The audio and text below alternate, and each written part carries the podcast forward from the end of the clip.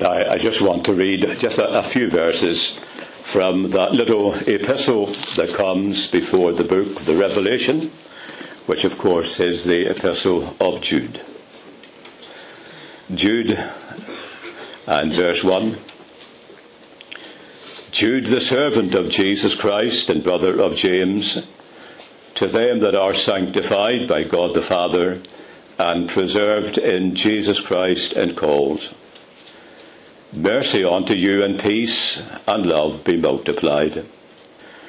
Beloved, when I gave all diligence to write unto you of the common salvation, it was needful for me to write unto you and to exhort you that ye should earnestly contend for the faith which was once delivered unto the saints.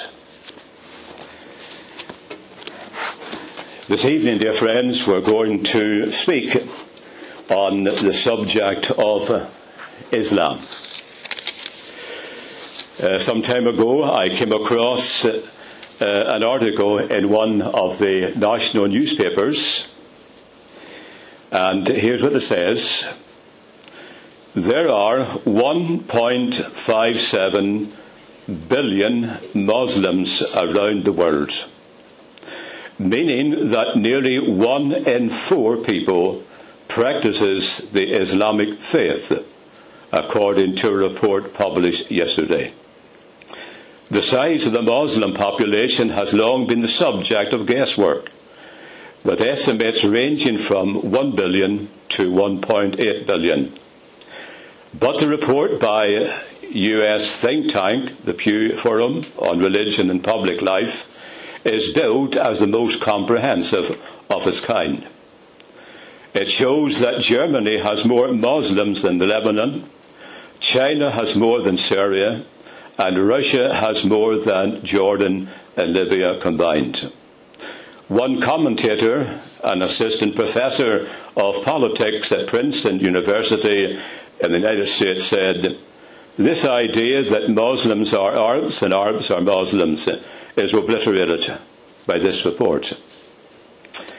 Britain has one million six hundred forty-seven thousand Muslims, two point seven percent of U K population, and zero point one percent of the global Muslim population. The report said that while the heart of Islam might beat in the Middle East, its greatest numbers lie in Asia. More than sixty percent of the world's Muslims live there. Indonesia has the world's largest Muslim population, two hundred three million. About twenty percent of Muslims live in the Middle East and North Africa, fifteen percent in sub-Saharan Africa, two point five percent in Europe, and zero point three percent in the Americas. Europe is home to about thirty-eight billion. An article in one of the national newspapers. Here is what um, a principal of a Muslim college in London said. Every Muslim is a missionary. He has to spread the word. He's got to set an example. We try to convert the world. Our objective is to have one state, one religion, and one community. That, my dear friends, is the objective of the Islamic faith. In the light of these facts, then it behoves us to ask certain questions. Why is Islam the fastest growing religion? Two, what is the appeal to men and women? Three, is it a simple and easier religion than Christianity? What are the fundamental differences between them? Does Jesus or Muhammad have the last word? Are Allah and our God one and the same? What is our response to the challenge? And as I said last week, Christians need to wake up. Churches need to wake up with regard to Islam. And someone has said that there's every possibility that in years to come, Britain will be an Islamic state. That will be the most important religion of all. Only a possibility, but uh, it has been said. And the purpose of this meeting this evening, dear friends, is to have a brief look at uh, Islam. And what I'm going to do tonight is this. We're going to have a look at uh, what's known as the five pillars of Islam. And then we shall have a look at the six major doctrines of Islam. And then lastly, and most important of all, we shall ask, what does Islam teach and believe about the person of Jesus Christ, your Saviour and my Saviour and Lord? Now, I have to apologise in advance this evening. I have a lot of notes, and I've got to stick to them for this reason. That when you're referring to different cults or Islam, you have to be very careful that you get your facts straight. So please forgive me if I'm a wee bit bound to my notes in front of me, because I want to present a true record of what they believe, so that in days to come, you might be confronted with a Muslim, and you might have an opportunity to witness to them. And if you know a wee bit about them and what they believe, you will be in a better position to witness to them. And as they see that you know about their religion, they will give you a hearing. Because remember, God loves them, and the Lord Jesus died for them as he did for us this evening. So that's the purpose. In one sense, we're doing what Jude says. We are seeking to contend for the faith that was once delivered unto the saints. Now then, let's have a look very briefly at the five pillars of Islam. That's their phraseology. The five pillars of Islam. The creed, prayer, almsgiving, Ramadan, and pilgrimage. They are the five pillars of Islam. First of all, then, the creed.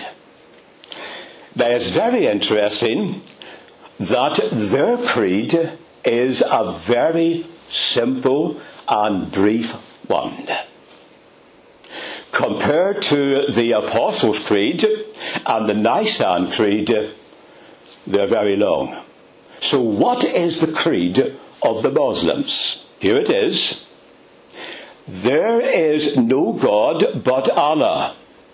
Muhammad is the messenger of Allah. That is the creed. Brief and simple.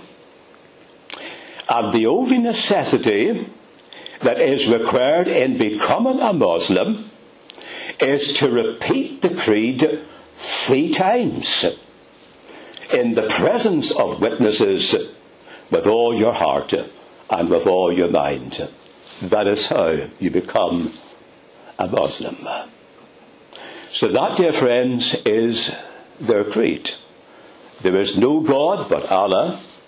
Muhammad is the messenger of Allah. Prayer. Muslims should pray five times a day.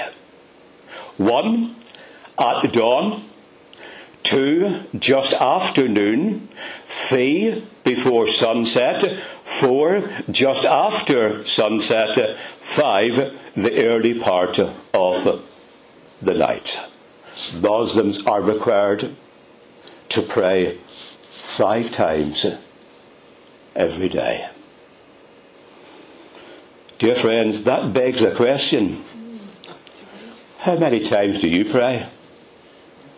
How many times do I pray? Do you pray five times? Do you pray four times? Do you pray three times? Do you pray twice? Do you pray at all? The Muslims are required to pray five times. And I was just looking up the scriptures today. It's very interesting that even in biblical times, Daniel prayed three times.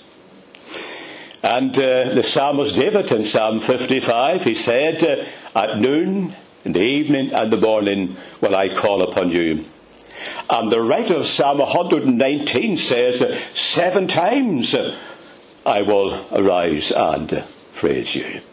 So it's a good way to get into the habit of prayer, whether it be seven times or five times. But Muslims are required, whenever possible, to pray five times a day. Now, I get my newspaper at a, a Muslim newsagent. And one day I went on a Friday afternoon, the afternoon, and lo and behold, it was closed. And there was a little notice on the door, "Sorry, gone for afternoon prayers, back soon." Oh dear, that really convicted me. They closed the shop, went to the mosque to pray, then came back and opened the shop again. They apologised, it was closed, perhaps for an hour.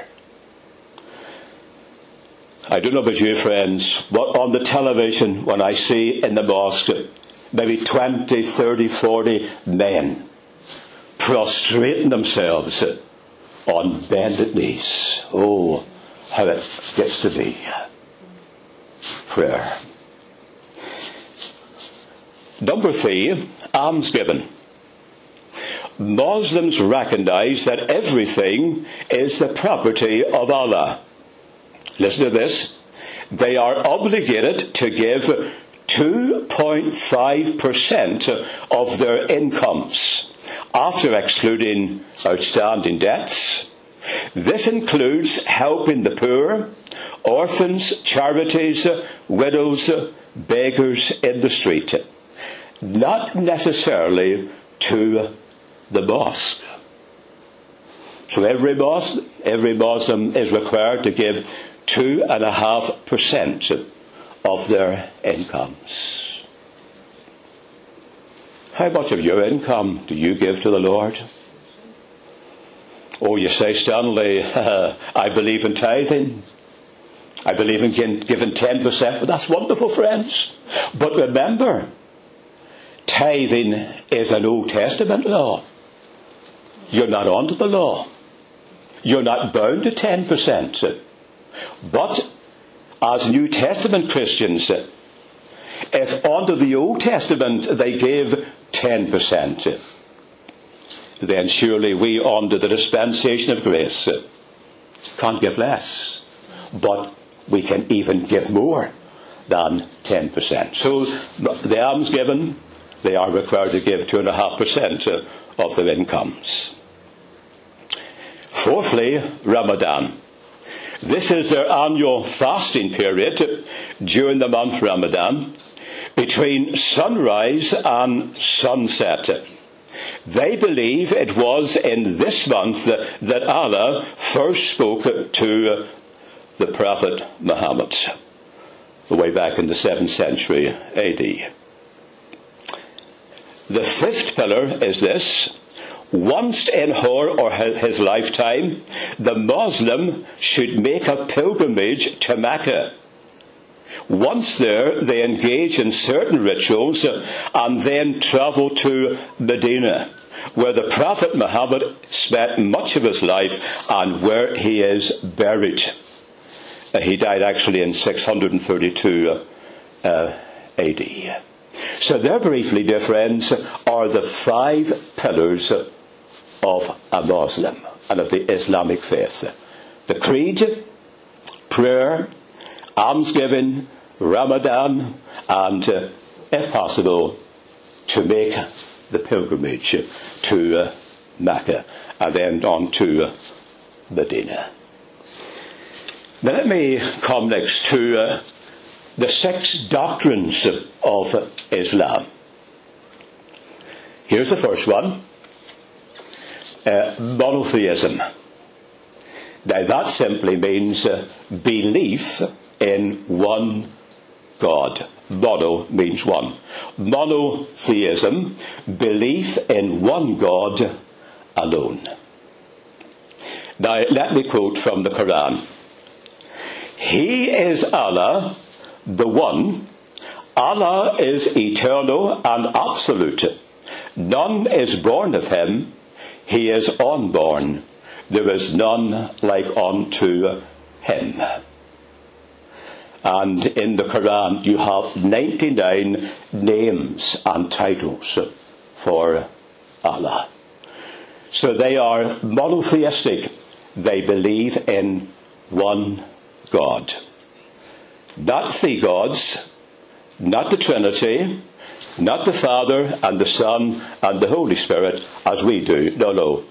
They believe in monotheism, just one God, and his name is Allah. Angels, they believe that they are supernatural beings to do the will of Allah. God created hosts of angels, all of whom are sinless. They don't eat or drink. They will finally die and be raised in resurrection. And they believe the greatest of all the angels is Gabriel. Revelation. They believe in three aspects of revelation. They believe, first of all, in the Torah. That is to say, in the law of Moses. Secondly, now this may surprise us, they believe in the gospel. But they believe that the gospel has been corrupted. So the gospel we have today is impure. It has been corrupted. But they believe in the gospel. Prophets. They believe that Allah sent prophets to reveal his will. They mention Adam, Noah, Abraham, Moses, Jesus, and of course Muhammad, who was the last and the final and the seal of all the prophets. Judgment. Now this is very interesting.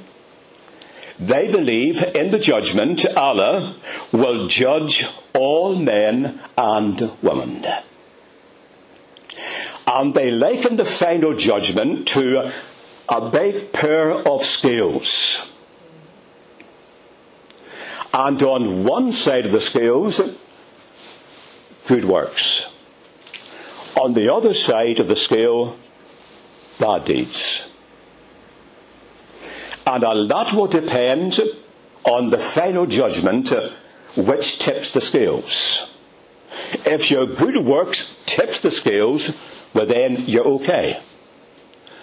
But if your evil works tip the scale in the other direction, then it's not too good.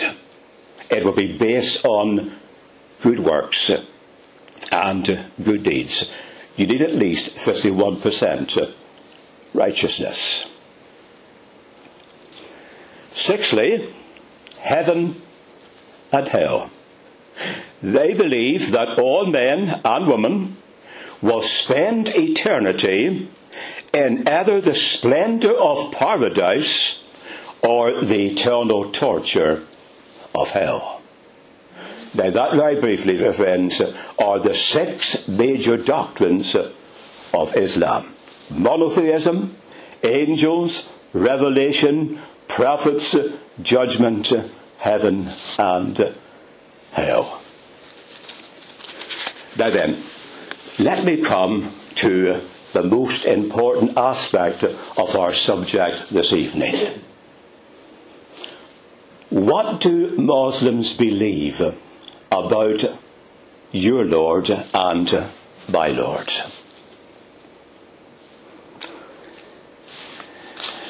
What do they believe? Well, I have here tonight a copy of the Quran. Have you got a copy? This is my copy. Now let me tell you something. In English, we read from left to right. But the Quran was written originally not in English, but in Arabic. And in Arabic, you don't read from left to right, you read from right to left. So when I got the copy of the Quran, well, I, I, opened, I started up as an ordinary book, and I couldn't understand head or tail of it. Because I was actually turning to the to the end of the book. And I had to go to what I would call the end of the book, which was actually the beginning of the book. Do you follow me? So if you're going to copy, if you're going to buy a copy of the Quran, don't make that mistake. Go to the back of the book, because that's actually the beginning of the book, because you're reading from right to left, not from left to right, as you do in English. So here's a copy of the Quran, translated from Arabic into English.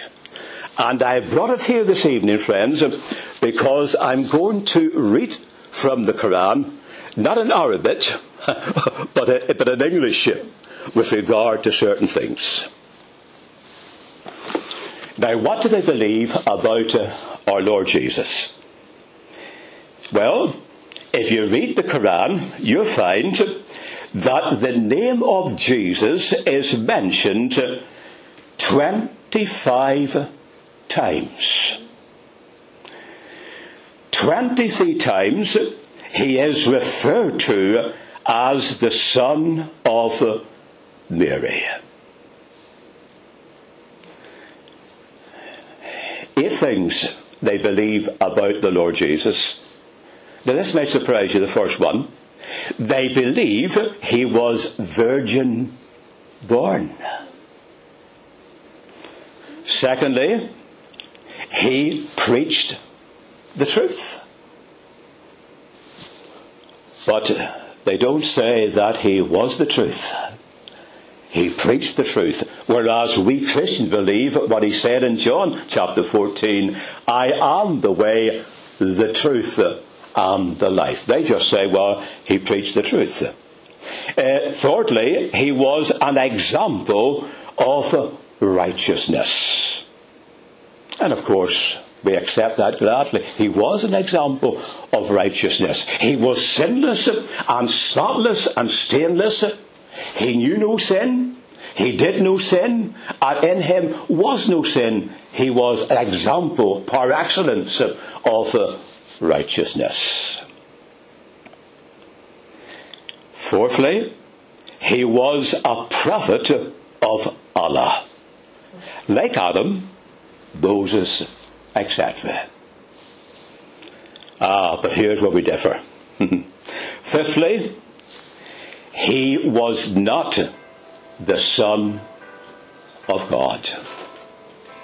He was not the Son of God. You see, if you believe in monotheism, one God, there's no room for another one. And therefore they believe that he was not the Son of God. Sixthly, he did not die on the cross. Seventh, He is not worthy of worship and praise, but only of admiration as a messenger of Allah. It, he will return from heaven to punish pagans, Jews and Christians for their failure to accept Muhammad as God's last and greatest prophet, and will establish Islam as the true religion of the world. Then he will die and be buried beside the prophet Muhammad. Now that is what they believe, dear friends, about your Lord and my Lord. Now then, don't take my word for it.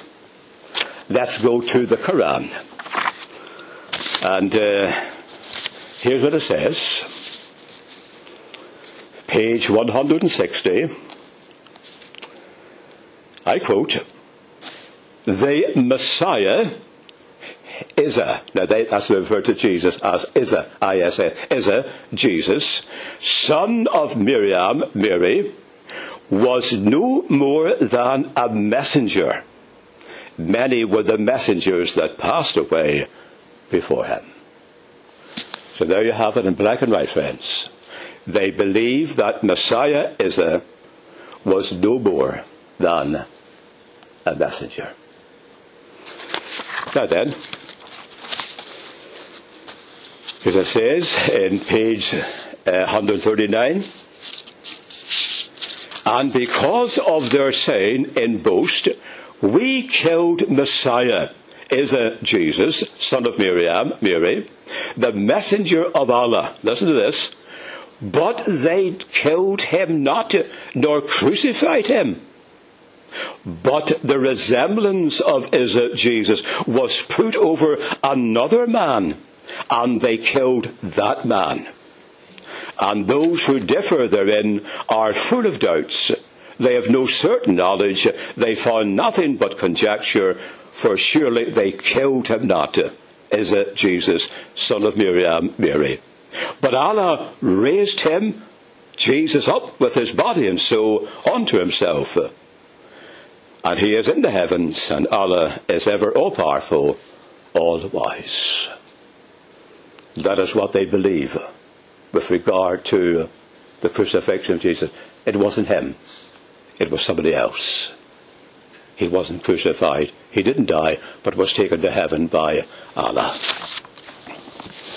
Now, in this Quran that I've got, there's a commentary by a professor of Islamic faith and teaching in the Islamic University, a Doctor W T Al-Hilaith. He's a P H D. Now here's what he says.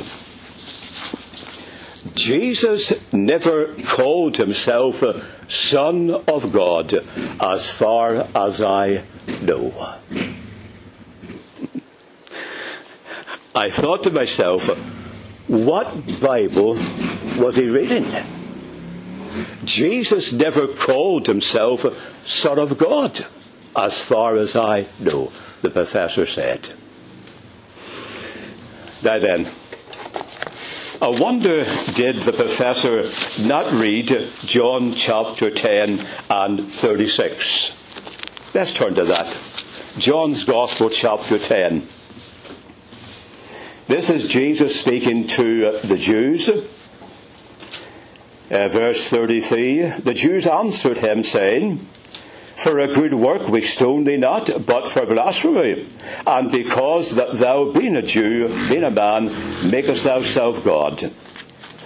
Jesus answered them, Is it not written in your law, I said, ye are gods? If he called them gods unto whom the word of God came, and the scripture cannot be broken," listen to this, "say ye of him, whom the Father hath sanctified and sent into the world, thou blasphemest, because I said, I am the Son of God." What would be more clear than that? On one occasion, Jesus said to these Jews, "I am the Son of God." And yet the professor says uh, Jesus never called himself uh, Son of God. Go to John chapter eleven and uh, verse four. It says, when Jesus, when Jesus heard that, he said, "This sickness is not unto death, but for the glory of God, that the Son of God might be glorified thereby." Now let's flip back to John chapter nine and verse thirty-five. This concerned the man that was born blind, and the Lord healed him. Verse thirty-four. Then answered and said unto him, "Thou wast altogether born in sins, and dost thou teach us?" And they cast him out. Jesus heard that they had cast him out, and when he found him, he said unto him, "Dost thou believe on the Son of God?" He answered and said, "Who is he, Lord, that I might believe on him?" Listen to this. Jesus said unto him, "Thou hast both seen him, and it is he that talketh with thee." There's the Lord revealed himself to that man who was born blind and was healed, the Son of God. Step over to John's Gospel chapter twenty. John's Gospel chapter twenty and verse twenty-nine, verse twenty-eight, uh, the great confession of Thomas. And Thomas answered and said unto him, "My Lord and my God." Jesus saith unto him, "Thomas, because thou hast seen me, thou hast believed. Blessed are they that have seen and not believed." Verse thirty. And many other signs truly did Jesus in the presence of his disciples, which are not written in this book. But these are written, that ye might believe that Jesus is the Christ, the Son of God, and that believing you might have life uh, through his name. There's just a few scriptures which prove the old professor wrong, because Jesus did claim to be the Son of God. And dear friends, they believe in one God, Allah, but that is not the God of the Bible. The God of the Bible is a Trinity. Father, Son, and Holy Spirit. The very first verse in the Bible, Genesis one and verse one, "In the beginning, God." That's how it appears in your English version. But in the original in Hebrew it is, "In the beginning, Elohim created the heavens and the earth." Now, the name Elohim ends in I am. And that signifies in Hebrews, it's in the plural. And yet it's followed by a singular verb. Now go back to your days in school. Do you remember English grammar? Here's the name of God, the plural, but it's followed by a singular verse, a verb. In the beginning, Elohim created the heavens and the earth. Plural. Go down the chapter, what do you find? God said, "Let us make man in our image, after our likeness." Tell me, who's he speaking to? Is he speaking to himself? Let us make man in our image. He wasn't speaking to the angels, for the simple reason we're not made in the image of angels. He was speaking to the Son. He was speaking to the blessed Holy Spirit. They were there at the dawn of creation, because the Bible clearly teaches that. John chapter one verse one. In the beginning was the Logos, and the Logos were with God, and the Logos was God. All things were made by him, and without him was not anything made that was made. The Son was there. And Genesis one verse two. And the Spirit of God moved upon the face of the waters. Oh no, friends, Allah is not the God that we worship. Our God is a triune Jehovah, Father, Son, and Holy Spirit. I tried to cover as much ground tonight, dear friend, because this is my last evening with you. But I do trust that what we've been thinking about with regard to these five pillars and, and these six doctrines, and especially what they believe about our Lord Jesus, the next time you meet them, who knows, God will give you an opportunity to witness to them. And here's the good news. Many Muslims are coming to faith in God. Now, isn't that wonderful? That deserves a good amen. Amen. Many are coming to faith in the Lord Jesus. Ah, but friends, they are paying a terrible price. Because once they take that decision, they're ostracized. And they are rejected by their families. And listen to this, some have even been killed because they have forsaken Islam and the teaching of what they believe. It costs them something when they become Christians. And sometimes us Christians, we get it very easy. It doesn't cost us much. Feel like going to church? Oh, we'll go to church. Don't feel like going? Oh, we'll not bother going. But Muslims, when they become Christians, oh, they realize uh, it's everything. No compromise. Uh, it's everything. And to be rejected by your mother and father, brothers and sisters, family, because you're of your stand for the Lord Jesus. But God will give them the grace, and God will give them the strength. Well, dear friends, that's me finished. Thank you for listening so patiently.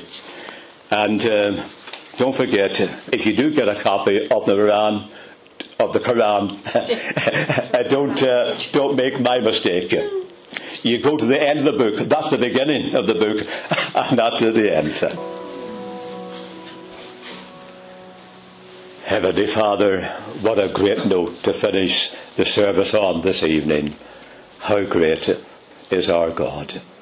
We just want to bow, Heavenly Father, in your presence at the end of the service to give you thanks, not only for yourself. We want to give you thanks for your lovely and precious Son, the Lord Jesus, the one who loved us, the one who died for us, the one who was buried for us, and the one who rose again for us in, in mighty triumph. And because he lives, uh, we can live also. And dear Lord, we've been thinking of Islam. But dear Lord, we're so glad tonight that you're moving in the hearts of many Muslims. Uh, and they're coming to faith uh, in your beloved Son. And we pray, Lord, for those that do come and give their lives to you, that you give them grace and give them strength uh, to stand uh, against persecution, against antagonism, against hatred. Give them, Lord, that grace to be true and faithful to yourself. And dear Lord, if you bring a Muslim across our path in the week that lies to come, dear Lord, give us wisdom, give us guidance how to speak to them and to point them to the Lamb of God, which taketh away the sin of the world. Dear Lord, continue to bless the work here in the New Beginnings Church. Thank you, dear Lord, for its witness. Pray, dear Lord, that you bless Graham and the workers here. And grant, dear Lord, in the days and weeks and months that lie ahead, that great and wonderful things will take place in the name of our risen and victorious Lord Jesus. Now, dear Lord, as we leave, go to our different homes. Grant us journeying mercies. And dear Lord, may your blessing, which maketh rich and out of no sorrow, be our abiding portion. In the Saviour's peerless name we ask it. Amen. Amen.